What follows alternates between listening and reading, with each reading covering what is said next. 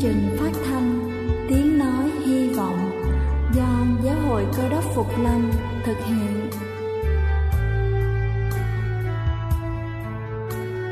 Kính thưa quý vị, Đức Chúa Giêsu trước khi Ngài về trời đã ban cho các môn đệ của Ngài một điều răn mới, đó là họ phải yêu thương nhau như chính tình yêu mà Ngài đã dành cho họ. Quả thật vậy thưa quý vị, tình yêu thương là một món quà vô giá mà Chúa đã ban cho nhân loại, và đó cũng là thông điệp mà chúng tôi muốn gửi đến toàn thể quý vị. Nếu quý vị muốn tìm hiểu thêm về chương trình, về niềm tin hoặc muốn nghiên cứu về lời Chúa, xin quý vị gửi thư về chương trình phát thanh Tiếng Nói Hy Vọng, địa chỉ 224 Phan Đăng Lưu, phường 3, quận Phú Nhuận, thành phố Hồ Chí Minh, hoặc gửi email cho chúng tôi theo địa chỉ tiengnoihyvong@gmail.com. Ngoài ra, quý vị cũng có thể liên lạc với bất kỳ hội thánh Cơ Đốc Phục Lâm tại địa phương gần nhất. Xin chân thành cảm ơn và kính mời quý vị lắng nghe chương trình hôm nay.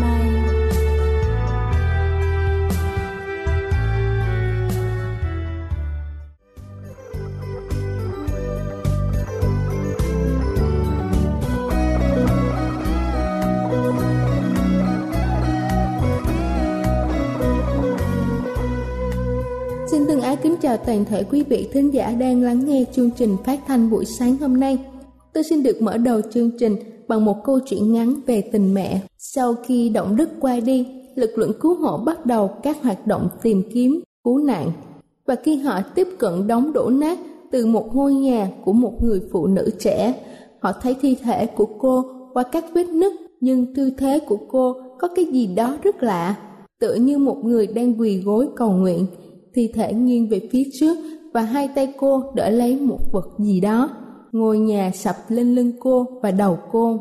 Đội trưởng đội cứu hộ đã gặp rất nhiều khó khăn khi anh luồn tay qua một khe hẹp trên tường để với tới thi thể nạn nhân. Anh hy vọng rằng người phụ nữ này vẫn còn sống, thế nhưng cơ thể lạnh và cứng đờ cho thấy cô đã chết.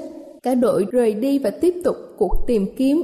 Ở tòa nhà đổ sập bên cạnh, không hiểu sao viên đội trưởng cảm thấy như một lực hút kéo lại ngôi nhà của người phụ nữ. Một lần nữa anh quỳ xuống và luồn tay qua khe hẹp để tìm kiếm. Ở khoảng không nhỏ bên dưới xác chết, bỗng nhiên anh hét lên sung sướng: "Một đứa bé, có một đứa bé!" Cả đội đã cùng nhau làm việc. Họ cẩn thận dỡ bỏ những cái cọc trong đống đổ nát xung quanh người phụ nữ. Có một cậu bé 3 tuổi được bọc trong một chiếc chăn hoa bên dưới thi thể của người mẹ. Rõ ràng người phụ nữ đã hy sinh để cứu con mình. Khi ngôi nhà sập, cô đã lấy thân mình làm tấm chắn bảo vệ con trai. Cậu bé vẫn ngủ một cách yên bình khi đội cứu hộ nhấc em lên. Bác sĩ đã nhanh chóng kiểm tra sức khỏe của cậu bé. Sau khi mở tấm chăn, ông nhìn thấy một dòng điện thoại. Bên trong có một tin nhắn trên màn hình và viết rằng: "Nếu con có thể sống sót, con phải nhớ rằng mẹ rất yêu con." Chiếc điện thoại di động này đã được truyền tay từ người này sang người khác. Tất cả những ai đọc mẫu tin đều không thể ngăn nổi dòng nước mắt. "Nếu con có thể sống sót, con phải nhớ rằng mẹ rất yêu con." Kính thưa quý vị, câu chuyện xúc động này đang lan truyền khắp thế giới mạng, khiến nhiều người phải thán phục trước tình mẫu tử thiêng liêng và tinh thần dũng cảm. Đây là chương trình phát thanh Tiếng Nói Hy Vọng do Giáo hội Cơ Đốc Phục Lâm thực hiện.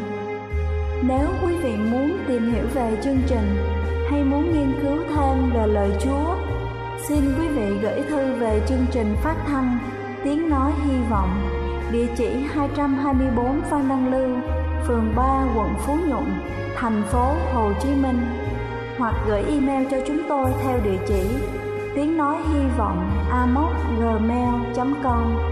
Ngoài ra, quý vị cũng có thể liên lạc với bất kỳ hội thánh Cơ Đốc Phục Lâm tại địa phương gần nhất. Xin chân thành cảm ơn và kính mời quý vị tiếp tục lắng nghe chương trình hôm nay. Kính thưa quý vị, và trước khi chúng ta đến với phần sứ điệp, xin quý vị cùng lắng lòng để lắng nghe bản thánh nhạc tôn vinh. nhóm nhau bên bờ.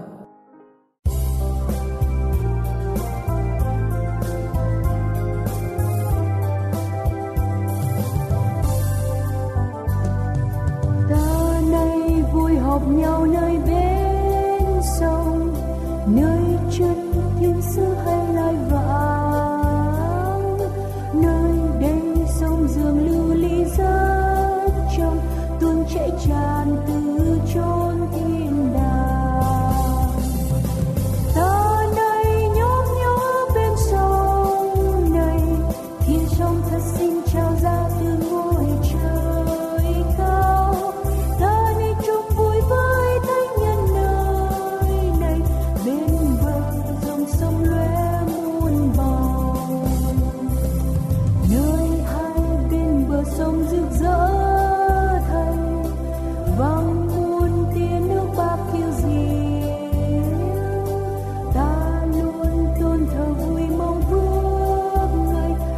Trôi người hạnh phúc chung niềm, ta nay nhóm nhớ bên sông này, khi sông thật xinh trao ra từ ngôi trời cao. Ta nay chung vui với thánh nhân nơi này, bên bờ dòng sông lóe muôn màu.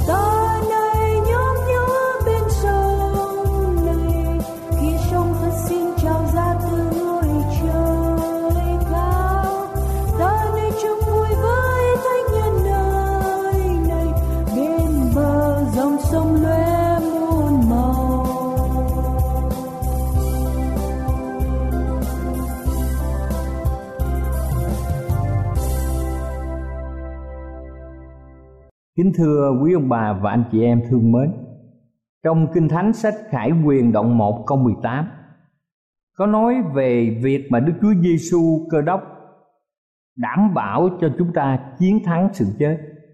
Chúa nói rằng ta là đấng sống, ta đã chết, kìa nay ta sống đời đời, cầm chìa khóa của sự chết và âm phủ.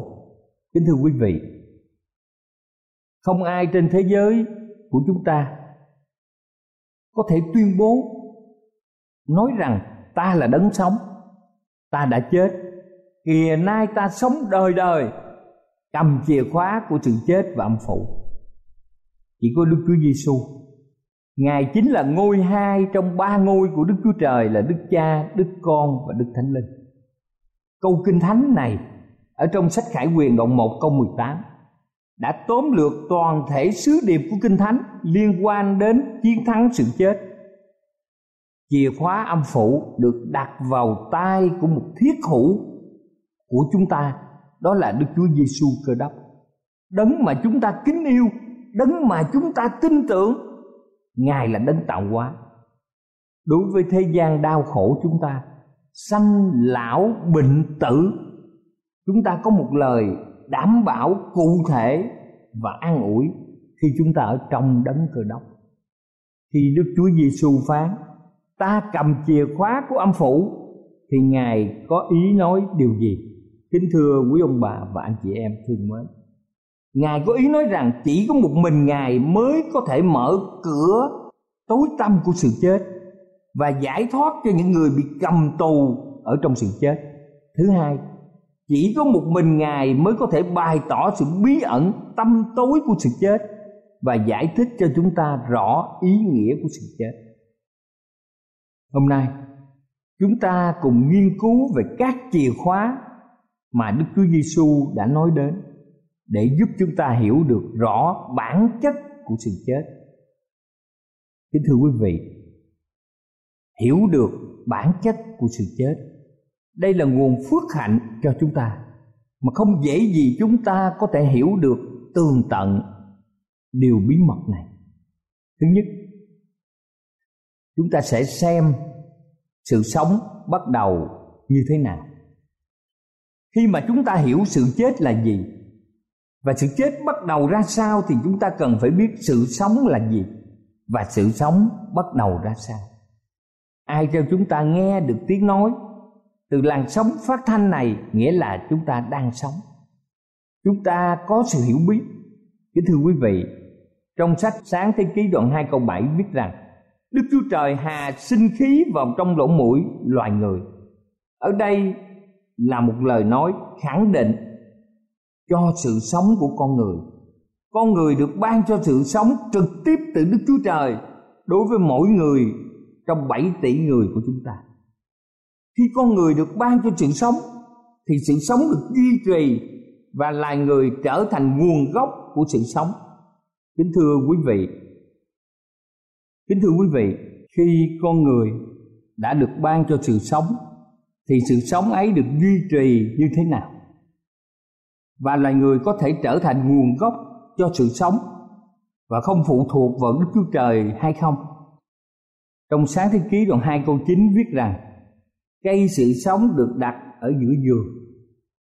Cây sự sống luôn luôn tiêu biểu cho sự phụ thuộc trọn vẹn liên tục của loài người vào Đức Chúa Trời. Cây sự sống tiếp tục nhắc nhở rằng loài người tự mình không có sự sống. Tự mình không thể có sự bất tử. Kính thưa quý vị, điều kiện cho sự sống chính là vâng lời. Nếu không còn được phép đến với cây sự sống thì chắc chắn sự sống của loài người phải chấm dứt. Kế tiếp là sự chết bắt đầu ra sao? Trong sách Sáng Thế Ký đoạn 2 từ câu 15 đến câu 17 cho chúng ta biết rằng vì một mai ngươi ăn chắc sẽ chết. Lần đầu tiên Kinh Thánh đã đề cập đến sự chết.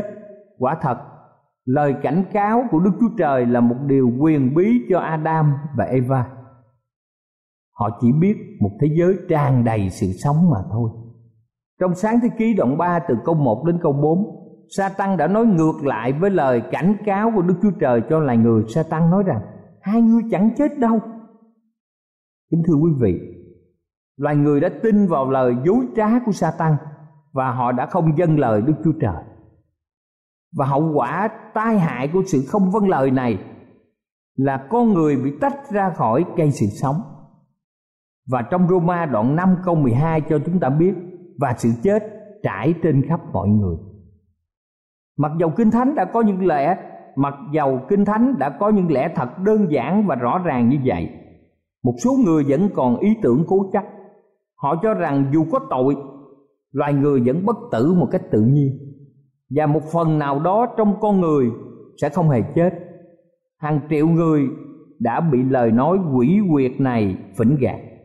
Hai người chẳng chết đâu. Đó là lời nói của Sa-tan đối với Adam và Eva.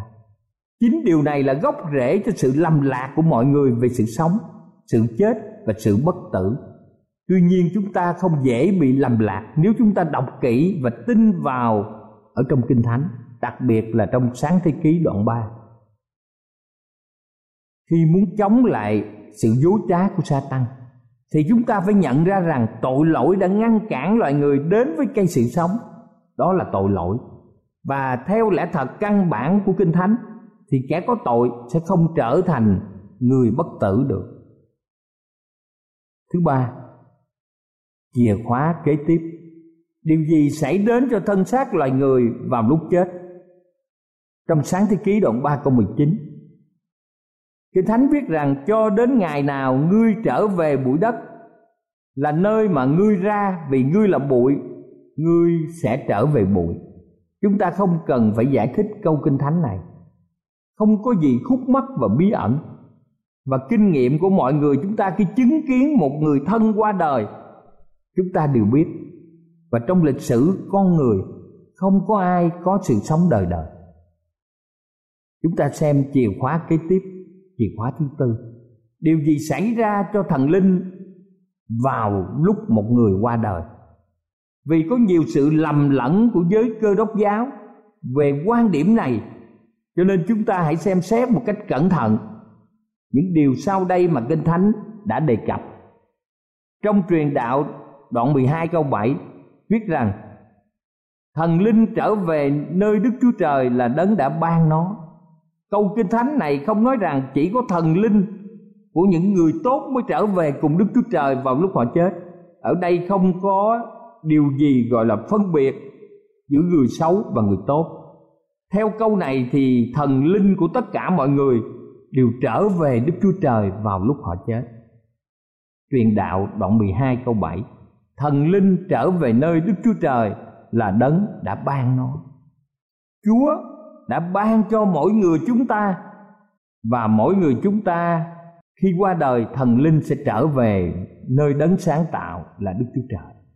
Như vậy hiện nay 7 tỷ người ở trên thế giới chúng ta đang sống.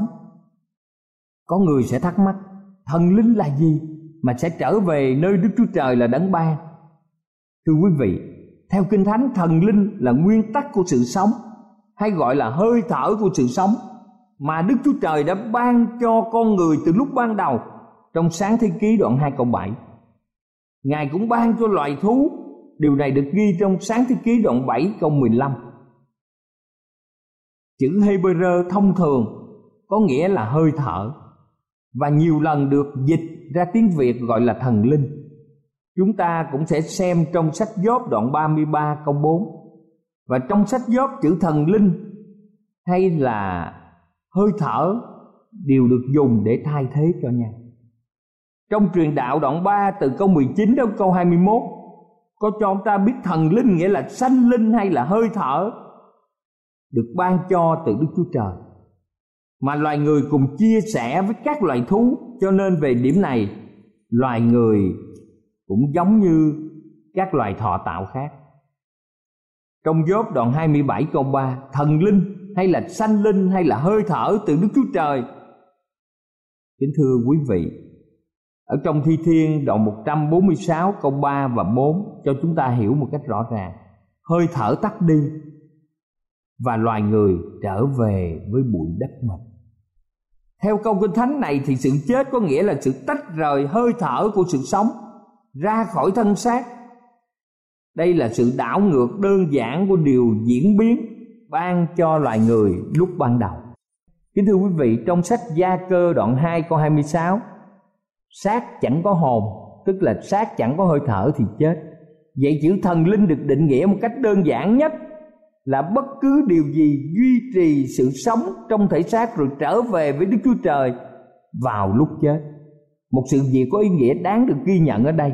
Mặc dầu sự sống và sự ý thức là do kết quả của sự hợp nhất giữa thần linh hay là hơi thở và thể xác, nhưng Kinh Thánh đã không hề cho rằng thần linh là một bản ngã thứ hai sống động, tự mình ý thức được một cách độc lập và tồn tại sau khi đã lìa khỏi xác.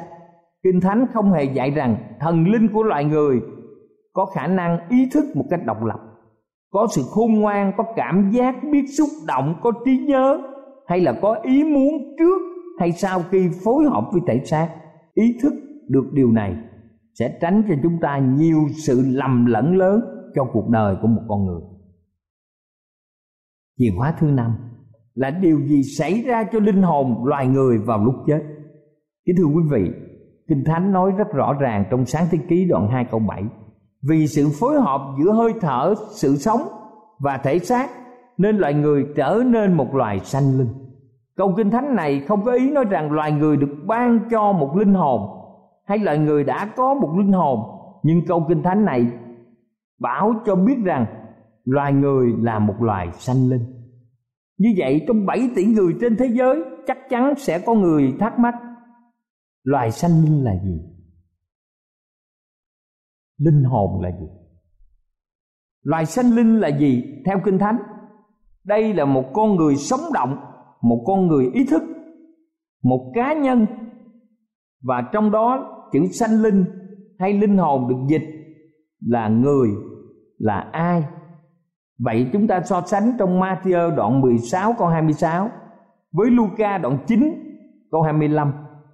Trong hai câu Kinh Thánh này, chữ linh hồn và chữ chính mình được dùng thay thế cho nhau. Dĩ nhiên chữ linh hồn, chính mình, có nghĩa là tất cả bản ngã của con người là con người có ý thức sống động, có hơi thở và hoạt động bình thường trong cuộc sống. Chúng ta để ý rằng nếu chỉ có thể xác mà thôi thì không phải là bản ngã, cũng không phải là loài sanh linh. Nếu chỉ có thần linh mà thôi cũng không phải là bản ngã hay loài sanh linh. Chỉ khi nào thể xác và thần linh phối hợp thì mới có loài sanh linh hay là bản ngã.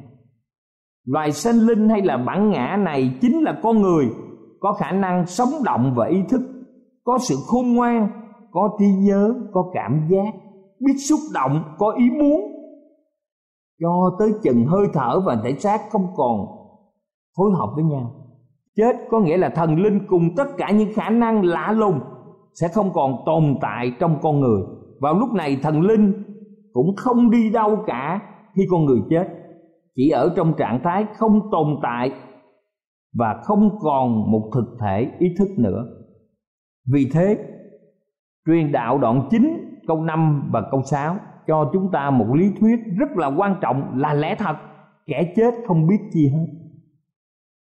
Kẻ chết không biết chi hết. Trong truyền đạo đoạn 9 câu 10, chẳng có việc làm, chẳng có mưu kế, cũng chẳng có tri thức hay là sự khôn ngoan trong nơi âm phủ, tức là nơi sự chết. Thậm chí như người thờ Chúa, trong Thi Thiên đoạn 6 câu 5 còn cho biết trong sự chết chẳng còn nhớ tới Chúa nữa. Trong Gióp đoạn 14 câu 21, các con trai ngươi được tôn trọng, còn ngươi nào biết đến. Và trong Công vụ đoạn 2 câu 29 và câu 34 cũng cho chúng ta một lẽ thật quan trọng. Tổ phụ David, người đã chết hàng ngàn năm, và Kinh Thánh khẳng định trong Công vụ đoạn 2 câu 29 và câu 34, chẳng hề lên trời, nghĩa là tổ phụ David đã chết và chẳng hề lên trời. Như vậy, trạng thái hoàn toàn mất đi sự ý thức, mất bản ngã vào lúc chết được gọi là giấc ngủ. Trong Thi Thiên đoạn 13 câu 3, giấc ngủ chết. Trong Kinh Thánh có nói trên 50 lần về sự chết được coi là một giấc ngủ, bởi vì ngủ chỉ là một trạng thái tạm thời, hàm ý một sự hứa hẹn sẽ có ngày nào chúng ta sẽ tỉnh thức. Đây là một lẽ thật cực kỳ quan trọng trong đời sống của một con người, đặc biệt là người Cơ Đốc. Điều này quả thật là một lối suy nghĩ đơn giản, chuẩn xác nhất, tích cực nhất, an ủi nhất khi chúng ta nghĩ về sự chết. Và thứ sáu, chìa khóa thứ sáu này, khi nào quyền năng của sự chết bị phá hủy, chúng ta tạ ơn Đấng sáng tạo là Đức Chúa Trời về những lời dạy dỗ trong Kinh Thánh rằng bản chất của con người. Kính thưa quý vị, chúng ta tạ ơn Đức Chúa Trời về những lời dạy dỗ trong Kinh Thánh. Chúng ta hiểu lúc chết Đức Chúa Trời có quyền tái diễn phép lạ được ghi trong Sáng Thế Ký đoạn 2 câu 7 vào bất kỳ lúc nào Ngài muốn, nghĩa là Ngài có thể phối hợp thể xác và thần linh, hơi thở của Ngài cho con người, và họ sẽ trở nên loài sanh linh, là kẻ có bản ngã, là người có ý thức, mà Kinh Thánh gọi là làm cho kẻ chết sống lại. Trong 1 Cô-rinh-tô đoạn 15 câu 21 và 22 viết rằng như trong Adam mọi người đều chết, thì cũng một lẽ ấy trong Đấng Cơ Đốc mọi người đều sống lại. Chúng ta tạ ơn Chúa vì chúng ta tin tưởng nơi Đấng Cơ Đốc là Đức Chúa Giêsu thật sự. Trong con người thì mọi người đều chết, nhưng cũng trong một lẽ này, trong Đấng Cơ Đốc thì mọi người đều sẽ được sống lại. Kính thưa quý ông bà chị em, ở trong Giăng đoạn 5 câu 28 và 29 cho một lẽ thật quan trọng: mọi người ở trong mồm mã nghe tiếng Ngài và ra khỏi. Trong 1 Cô-rinh-tô đoạn 15 câu 51 và 55 cho biết một tư tưởng quan trọng: kẻ chết sẽ sống lại, không hay hư nát. Và trong 1 Tê-sa-lô-ni-ca đoạn 4 câu 15 đến câu 18 viết rằng chính mình Chúa ở trên trời giáng xuống, những kẻ chết trong Đấng Cơ Đốc sẽ sống lại. Kính thưa quý vị, chúng ta cũng sẽ có chìa khóa thứ 7: sự chết có nghĩa gì đối với người Cơ Đốc như chúng ta. Đối với một người Cơ Đốc, sự chết được coi là giấc ngủ, như trong sách Công vụ đoạn 7 câu 60. 1.000 năm trong mồ mả chỉ là một thoáng qua trong sự yên lặng và tối tăm. Chết được coi là gì? Một cái bóng, như trong sách Thi Thiên đoạn 23 câu 4. Cái bóng thì không thể nào làm hại ai được. Sự chết được coi là gì? Cái nọc của kẻ thù bị tước mất. Cái nọc của kẻ thù bị tước mất được ghi trong 1 Cô-rinh-tô đoạn 15 câu 55. Cho nên người Cơ Đốc không sợ chết như sợ một kẻ thù đời đời và đầy quyền năng. Tóm lại, kính thưa quý bà chị em, sự chết dù trong hình thức đáng sợ như thế nào chăng nữa thì không thể nào phân rẽ chúng ta khỏi bàn tay yêu thương của Đấng Cơ Đốc, là Đấng đã đến thế gian chịu sự chết để cho chúng ta được sống đời đời, và Ngài đã sống lại. Ngài đang ở trong thiên quốc. Kính thưa quý vị, với niềm tin tưởng này, chúng ta đối diện với cái chết mà không hề sợ hãi. Chúng ta tạ ơn Chúa vì Ngài yêu thương chúng ta. Chúng ta biết rằng Ngài là Đấng sống, Ngài đã chết và Ngài đang sống đời đời, cầm chìa khóa của sự chết và âm phủ, và Ngài có quyền ban cho chúng ta sự sống lại đời đời. Cầu Chúa ở cùng viên bà và anh chị em.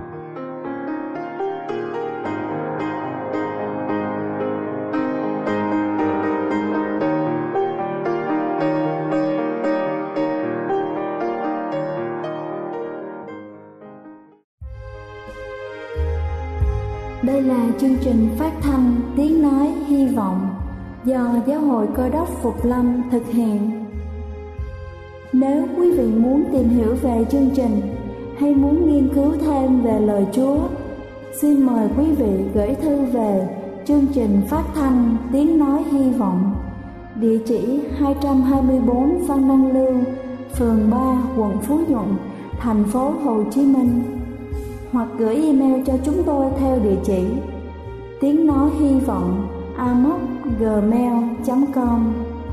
Ngoài ra, quý vị cũng có thể liên lạc với bất kỳ hội thánh Cơ Đốc Phục Lâm tại địa phương gần nhất. Xin chân thành cảm ơn và hẹn gặp lại quý vị trong chương trình lần sau.